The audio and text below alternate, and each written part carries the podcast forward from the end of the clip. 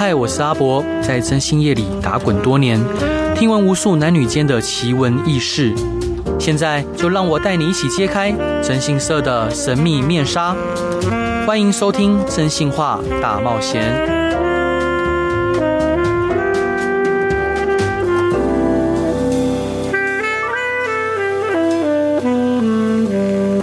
Hello， 各位亲爱的听众朋友，大家好，欢迎回到飞碟电台，收听由我征信社阿宅所主持的《征信话大冒险》。今天邀请到的这位来宾非常的特别，我相信6、7年级的听众呢，对于这个家喻户晓的知名电影《好小子》系列一定非常的熟悉。而今天的这位来宾，他的故事充满着令人惊叹的转折和勇气。他曾在低谷的时候呢，经历了极度的挫折和绝望，但是他坚持走过这段艰难的时期。历经低潮之后，他决定将自己的经历转化成正向的力量，透过书法的教学和公益活动，带着激情和关怀去影响他人的生命。他展现出卓越的才华和创造力，开创自己在电影界的新篇章，以深刻的人生体验作为灵感，创作一系列引人入胜的电影作品。让我们今天欢迎到这一位杰出的导演严正国先生。 Hello， 欢迎你。主持人好，大家好，我是严正国。哇，老哥，看到你真的好开心哦。谢谢你们邀请我。是，因为小时候看您的电影的时候就觉得好帅，我还记得那时候我才六岁。哦，很早期啊。是，应该很早期。老哥那时候为什么就家人会让您就是投入在电影界啊？其实我早期是因为妈妈看新闻报纸，然后因缘际会参加了演员训练班啊。后来因为在一个机缘巧合下被张华福制片发现，所以我蛮感恩这2个制片叔叔，就是张华福跟张华坤啊。是。然后后来第一部戏演了李行导演的原乡人，后来才陆陆续续在这些叔伯的口耳相传，然后帮忙介绍之下，才踏入了演艺圈。对。老哥，那可以冒昧请教您，当初为什么会就是入狱吗？其实要更早来说，对，因为早期后来拍了《好小子》之后，因为当时声名大噪，对，然后其实童星就是有一个麻烦，就是你没有戏拍，你就要回学校啊。对，没错。可是学校的学生，因为大家年纪小，不像成人，我不喜欢你，我可以不看你，对。那我喜欢你，我就会鼓励，我会想亲近，对。可是在学生时期，他们的喜欢跟不喜欢是来自于眼红不眼红啊。对，没错。所以当他不喜欢的时候，你在学校就有可能就是像现在的名词所谓的被霸凌。对。然后早期，因为我相信不只是我，有很多童星应该都碰到相同的事，只是每一个童星的处理方式不太一样。对。那因为早期出道在圈子里面，我都一直认为自己是一个片场长大的小孩，所以至于跟同年龄碰到同才之间的问题，慢慢的在学校就会失去喜欢学校这件事。是。所以我就越变心里就觉得说，为什么这些学长会来找麻烦？对，因为我们觉得在片场大家是友善的嘛，没错。可是你在学校，就是有一些学长看学姐跟我们这么亲近，他就会觉得眼红。对。所以在这个状况下，慢慢的我心态就开始转变，我就觉得说我可以处理。是。如果早期我会把问题丢给我的师长，或是我的妈妈，或是我的家人的话，对，其实我相信我应该就不会经过这么绕了这么远的路再回到这个圈子。了解。就是早期觉得个性使然，我觉得就是有时候就觉得啊，我自己可以处理，所以慢慢的就越变处理的方式就越来越偏嘛。对。那以前很简单，小朋友的反应，你打我不如我打你嘛。对对对，没错。可是一打就会有问题嘛。对，是真的。一打人有问题以后就其实我少年时期进出关护所很多次啊。是。然后慢慢的才到了成年之后被判刑啊，然后又我去过感化院，我在感化院待过，然后也服刑了很多次，只是这一次比较久。对。然后这一次比较久，其实最近一直常碰到有人在问说，为什么阿国哥你可以浪子回头？对啊。其实我要在这边跟大家报告一件事情，其实不是我浪子回头，是因为我相信有很多人都可以，只是他的时间点还没到。对。人是要自己顿悟跟醒悟，对，绝对不是别人叫醒你。嗯，人家说装睡的人永远叫不醒啊，是因为当你在好逸恶劳，一直在走歪路的时候，嗯哼，你就算碰到再多的人拉你，都拉不回来，真的。可是当你碰到某一件事情，让你自己心里面或是脑袋里面，嗯哼，突然间醒了，好像这不应该是我的人生的时候，我觉得那才是你真正开始学习如何过自己的人生。嗯，我觉得这很重要。是，对，老哥，因为我自己也曾经跌倒过，然后在人生的旅途中也曾经走上偏途。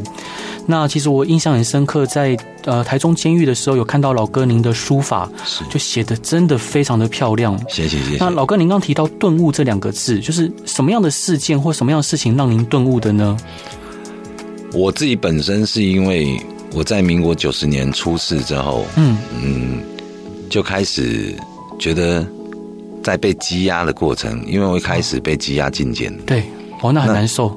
我被羁押了将近禁监了11个月，所以就在小房间里面每天一直在想，我的人生为什么变成这个样子？对。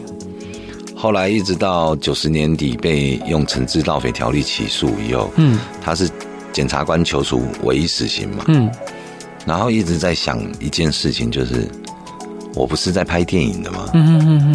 为什么我在这个地方？对。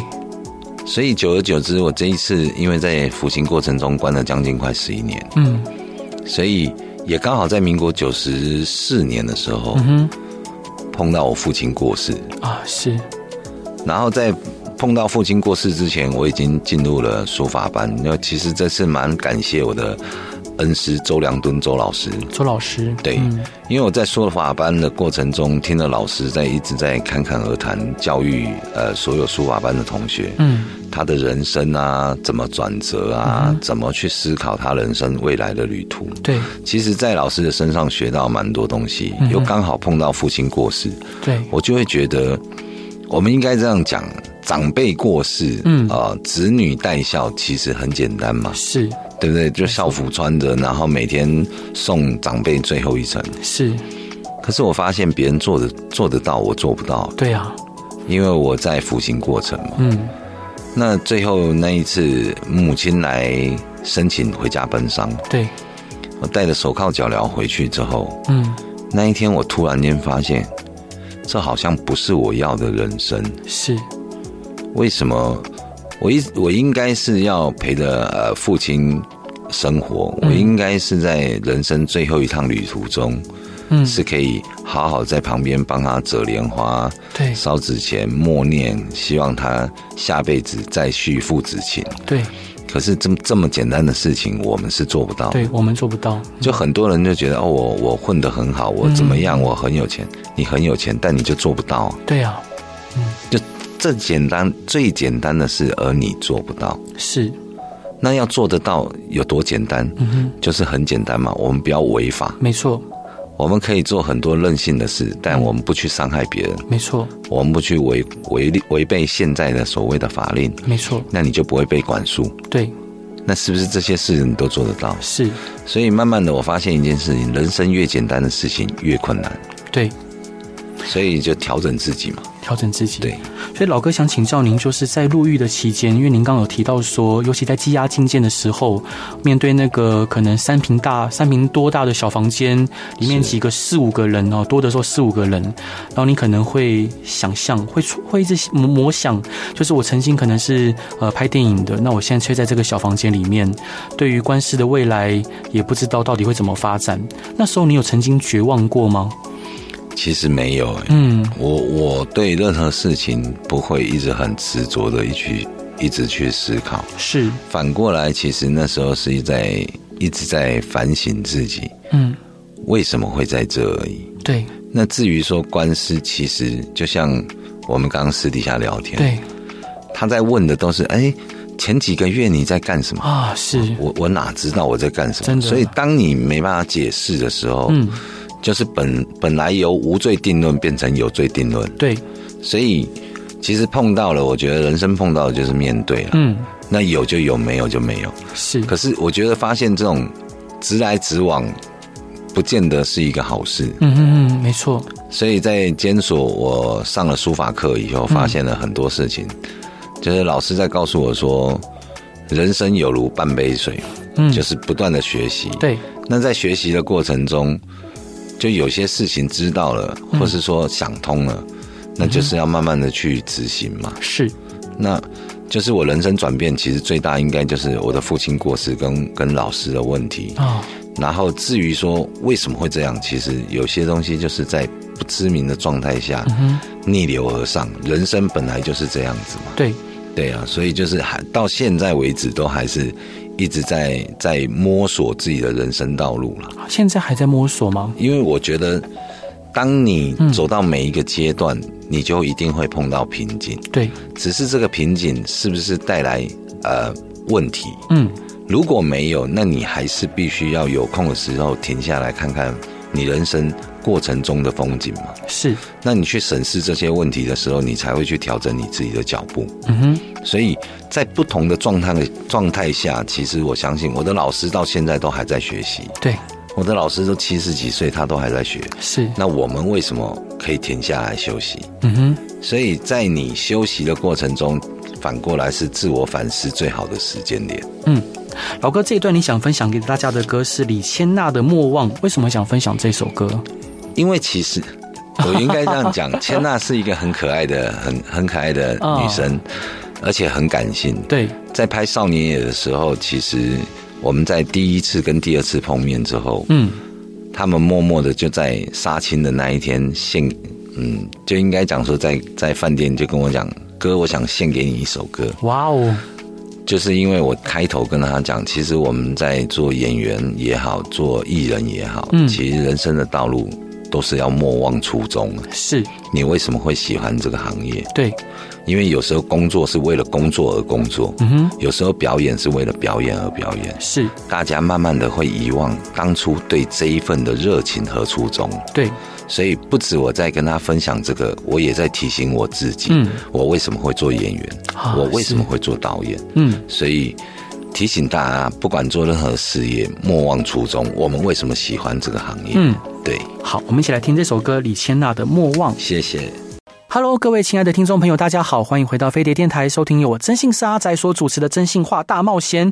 今天邀请到的来宾是我非常敬仰的一位大哥，而且他是导演的作品都非常的发人深省。他是导演严正国先生。Hello， 欢迎您。主持人好，大家好，我是阿国。所以老哥想请教您啊，就是出狱之后，你选择从事书法教学跟公益活动，这个决定是如何产生的？其实这个想法是在周良敦周老师身上启发的啊，因为我觉得学以致用嘛，刚回来也不知道要干嘛，然后又跟更生保护协会的陈老师，对，跟一些就是关心这些回来假释的这些老师们，对，他们一直跟我讲说，那你可以去教学，但是当时我刚开始我蛮抗拒的。为什么？为什么抗拒？我抗拒的原因是因为我自己我觉得我能力不足。因为很多人都说啊，字其实写字写的比我们漂亮的比比皆是，很多。所以我就觉得我一直在审慎，是我有什么能力开课。是。后来我专程跑到台中去请教我的老师啊，我说老师，人家现在请我去开课，结果我老师说，很好啊，那你就去教学啊。对，我说我只会学，你说教我还真没试过嘛，所以就会有一点紧张。对，然后老师就告诉我说，其实不会啊，你就看平常我上课讲什么你就讲什么啊。我说。老师，这个说者容易做者难。对啊，对不对？因为我们做一个学生很简单，就是你说什么我们就用笔记记下来。对，但是要把这个东西跟说话，其实就像做老师你一样，会是一门艺术。怎么样让学生去喜欢你的分享，你的教学？我说这是有点困难度，而且我非常的紧张。对，就在老师的支持下面，我真的就去教了，我去教了社区大学，然后去教了这些成年的那些伯伯啊、阿姨啊。是，后来一直慢慢的，我觉得还蛮蛮开心的是，我做一个我本来很不喜欢的事情，对，但我把它变成是我的习惯，嗯哼，然后我去分享给这些人，嗯，我后来慢慢觉得，哎，还蛮轻松的。是，后来会做公益，是因为我觉得其实我也没办法做多少回馈社会的事情，嗯，只能在不断的创作过程中，嗯，刚好当时那时候回来有一个出版社找我啊，要去做写我的书，对，就是你看到的那一本书，嗯，结果出那一本书的时候。就出版社跟我商量说，要不然国哥你要不要到各大学校去分享你的人生经历？嗯，我说如果他们需要的话，我当然很愿意。是，那因为我们希望把我们的人生过程分享给大家，就像听故事一样。对，听起来是娱乐，然后轻松。嗯哼，可是如果好好的去品尝这个整个过程的话。嗯，你就会发现其实人生真的在一个不经意的转折下会影响自己学习一件事情，会影响往后的十几年。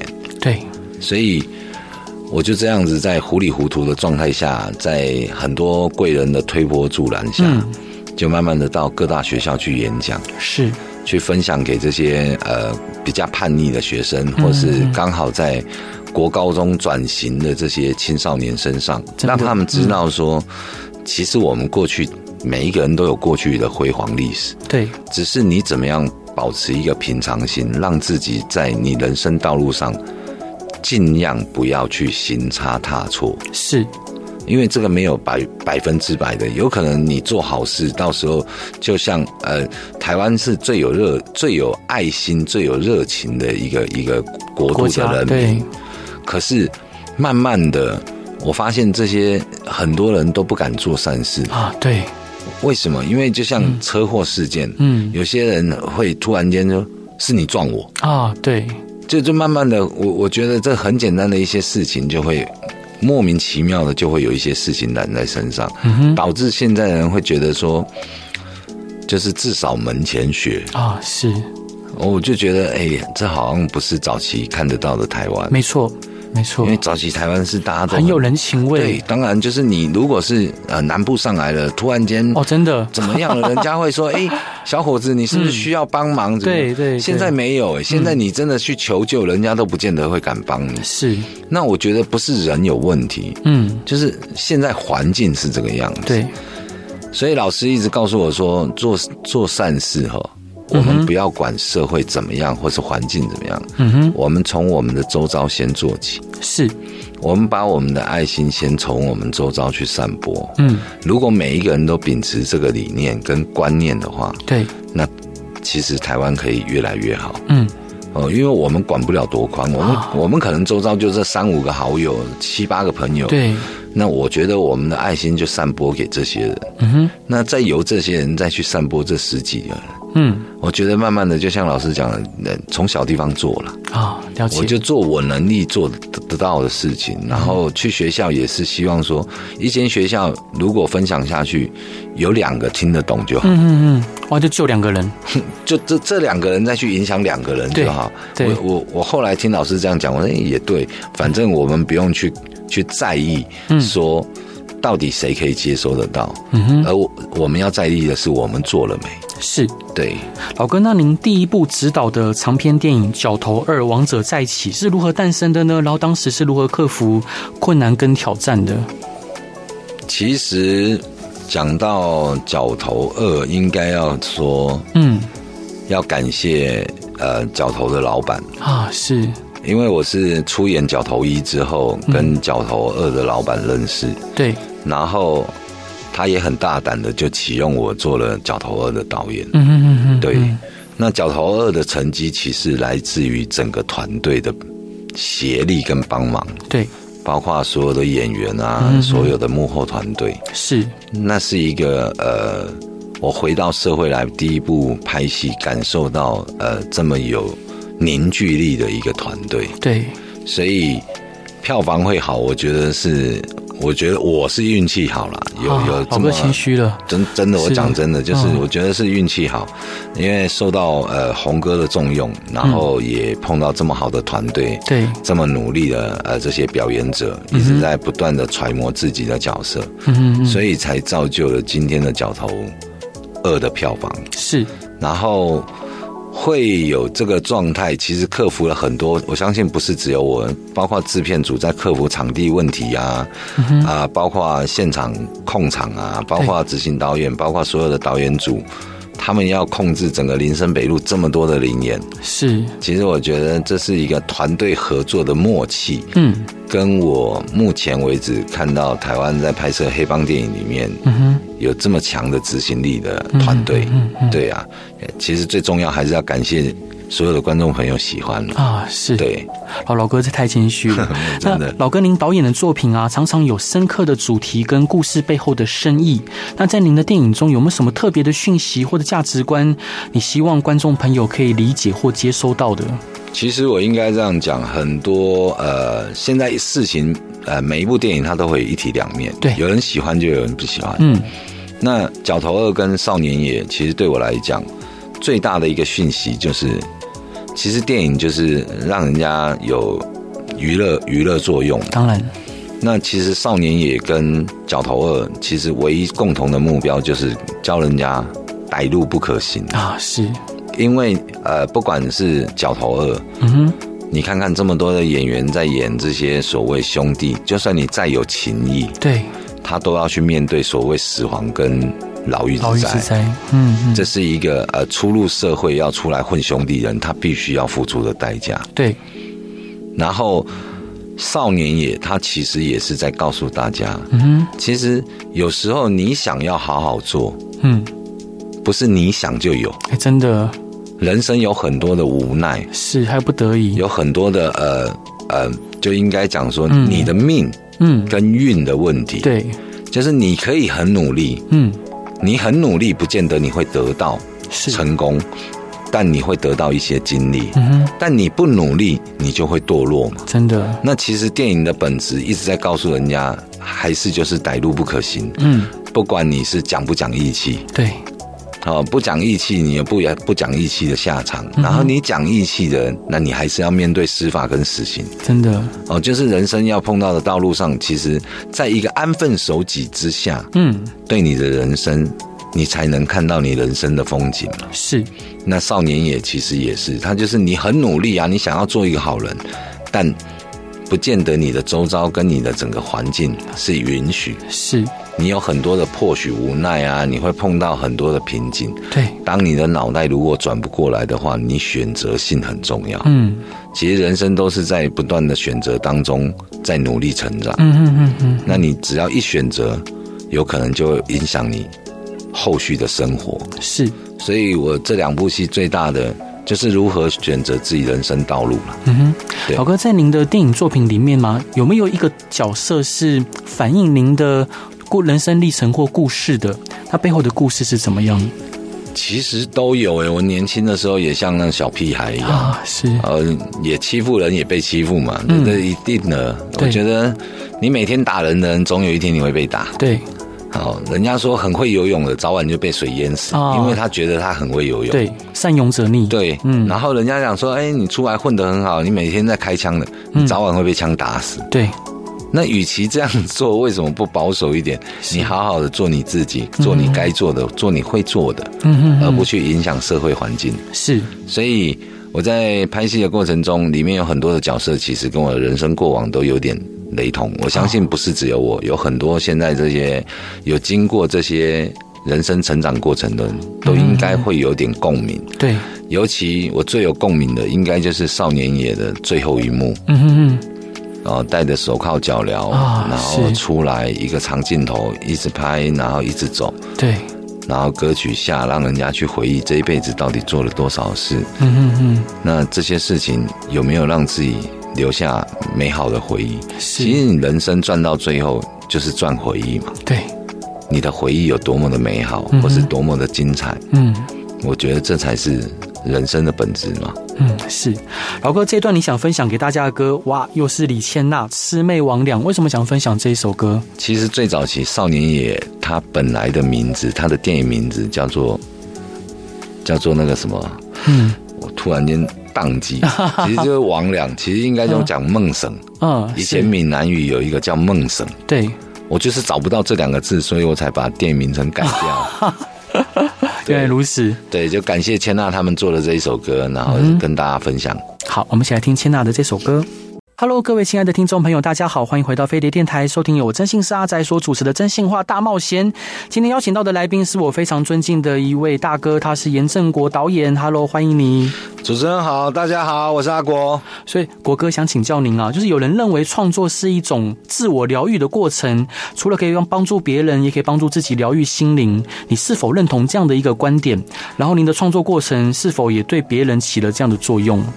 其实创作是不是疗愈自己，这个我还没有这么深的体悟啊。我反过来是觉得创作是让自己更精进，让自己应该讲说讲快一点，其实每一个创作都是为了生活啦。对。那在生活赚钱之下有没有附加价值？嗯，那其实不管在艺术创作上面，对自己的附加价值就是我曾经做过了某一部电影，或是我写过某一个作品，是让人家喜欢啊，这就是我除了在生活上的附加价值。嗯，那就是你喜欢做这件事情，为什么有些人喜欢去改装车？对，为什么他其实他可以学修车就好，他为什么喜欢去改装车？是，所以他的兴趣在改装上面，就是希望第一就是赚钱嘛。嗯。第二就是突破他自己的技术，对，让自己更为精进，没错。那电影艺术啊、书法艺术啊，跟包括创作音乐，我相信都是一样的。每一个人除了在基本赚钱的工作底下，他希望他可以突破他自己的每一个作品，是，或是突破他每一个创作的能力。是开启了另外一个所谓的另外一个思维嘛。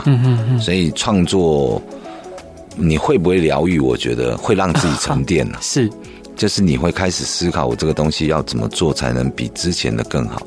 其实很多人在跟别人比赛，那至于我是觉得我是在跟自己比赛，对，因为比赢自己才有用啊。别人比我们强的太多了，你怎么去比？所以有很多东西在创作过程中其实是享受。了解。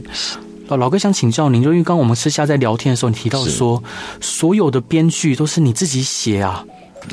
角二不是，角二是洪哥跟编剧团队，然后我们作为导演，只是给出我们在人生旅程中碰到的一些社会经验，对，然后去提点。但少年野他就是纯粹因为我想要致敬少年野安这部电影，对，所以当初创作的时候是我口述，我老婆帮我做打字啊，是，然后才碰到汤香竹汤哥跟姚哥他们在帮我论本，就是提醒我说，阿国其实这场戏可以怎么样，应该会更好，然后就在进行讨论这件事情。是，所以写剧本其实。我会喜欢跟年轻人聊天的原因，是因为没有人那么喜欢老派啊，是，人家喜欢现在新的东西，喜欢年轻人的突如其来的创作。对，所以我最近在写东西，我都找一些比较年轻，20几岁，或是跟你差不多年纪的30出头的，然后来一起共同聊天，聊一个案子。是。所以我的创作团队其实在于都是我的朋友了。其实我的灵感都来自于我周遭的朋友碰到的人事物啊，去撰写。是，对。老哥，那就是有很多目前可能正处在人生低谷的朋友，当然还有一些可能目前还在受刑或者是更生的弟兄姐妹。对于这些朋友，你有什么样的建议或者建言可以给他们的呢？其实我应该讲说。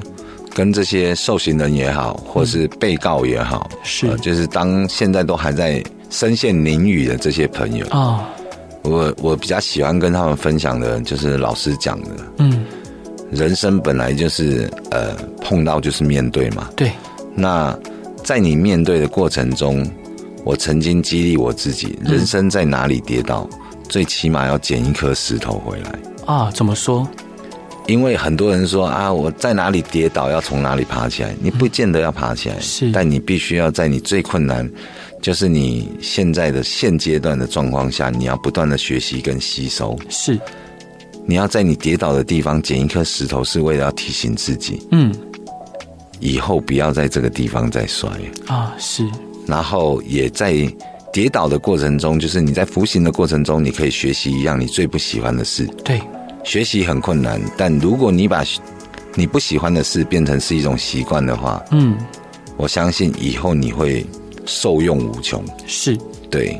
老哥，那还要请教您啊，就是很多更生的弟兄姐妹，他碰到最大的问题就是，他可能出社会之后谋职不易，或者是有很多以前的可能还是做不好事情的朋友，会去吸引他们去继续走偏途，重做缝复。那他们要如何去把持自己呢？其实我觉得那看自己耶，因为你说。很多朋友在做偏的也好，或是说正在迷惘的朋友也好，你说啊，别人来找你怎么办？其实老师说过，人生要第一件事情要学会拒绝。对，就是当你要学会拒绝，并不是你不喜欢他，或是怎么样，你明明就是不好的事，你要我跟你一起走，我可以把你当朋友，但我没有办法一起跟你在污泥之中打滚嘛。我可能滚过了，我也洗啊。是，那洗永远是不会干净的嘛。那怎么样让自己活得更精彩，是你自己想要的事情，你应该去争取。对，所以就像人家讲说，学习书法，我是我在27岁以前是文盲啊。我不识字的，就是因为学习了书法以后，我开始拿着字典啊、词典啊，到处询问这个字怎么念。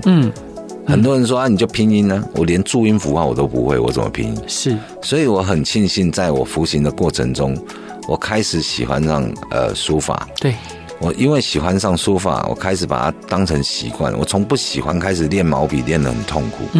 就每天强迫自己一定要写多久，对，然后强迫自己要写几张纸。然后强迫到最后，它变成是一个习惯，不写好像怪怪的。啊，一直到回来，因为生活忙碌，我现在虽然没有像以前写的这么勤，但我还是尽量有时间我就练字。是，那在这个过程中，我还是把不喜欢的事情，把它变成习惯。人家说抽烟很难戒，不是，是你的习惯很难戒。是。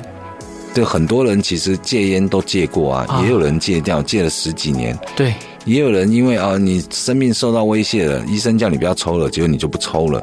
以前你的老婆可能骂了半天，叫你不要抽烟，你也戒不掉啊。对对。可是就是当你要做不做，我觉得人要从好的习惯开始。是。对啊，就在这边奉劝所有身陷囹圄的朋友，对，在狱中多看点有意义的书，是，多学习。一些对你自己以后出社会有帮助的事啊，对对，因为现在全台湾有很多的技训班，都还不错，就什么陶艺啊、漆器啊、电脑烘焙啊，是是，你学了以后你回来或许你用不到，但最起码你有一技之长，是没有错。老哥，最后啊，想请教您，就是对未来的导演生涯有什么样的期许跟计划，然后是否有兴趣将您的故事拍成一部自传电影或纪录片？我会继续创作啦，当然就是也要机缘，也要碰到合拍的人，因为现在的创作其实很多的事情，电影基础都是需要用钱嘛，真的。那钱其实人跟人相处都容易啊，但钱跟钱相处就有点困难。怎么样在基于互相信任的状态下去创作一个好的作品？然后再来就是未来，有没有想法？其实一定有啦，其实我现在目前也是不断的创作，但是就是要找到一个很合拍的合伙，是，就是有共同兴趣，包括对电影有憧憬的这些伙伴，对，我觉得很重要。是，那我希望人生未来可以打开整个市场，让人家知道我们不只是会拍类型片。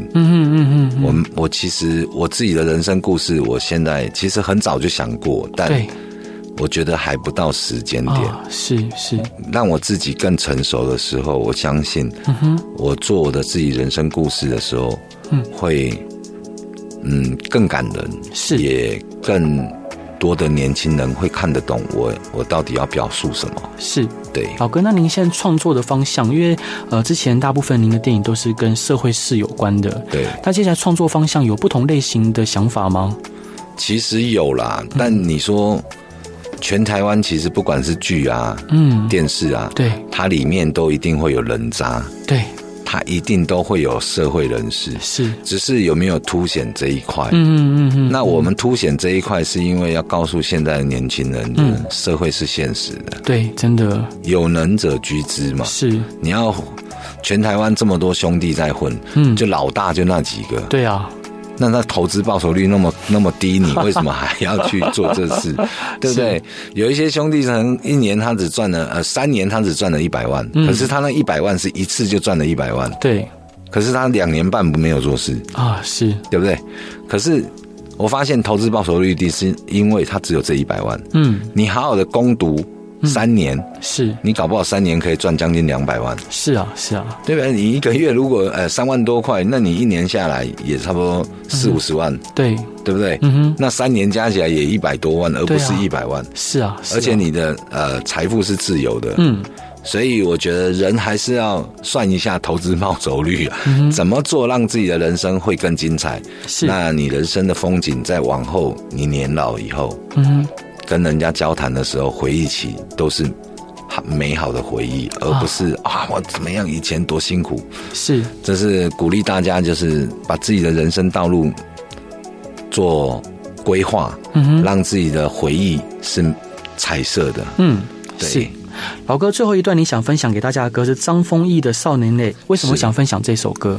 其实这一首是《少年夜》的主题曲，然后其实在整个过程中，然后听到阿峰做这首歌，其实感触良多。是，它是一个很写实的缩影，跟体现这些年轻人的心态。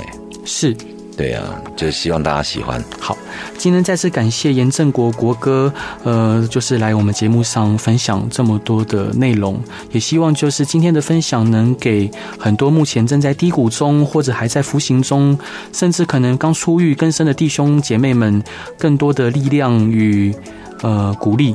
当然也希望就是年轻朋友，就是就像刚刚国哥讲的。台语怎么讲？拍喽，当天啊，真的。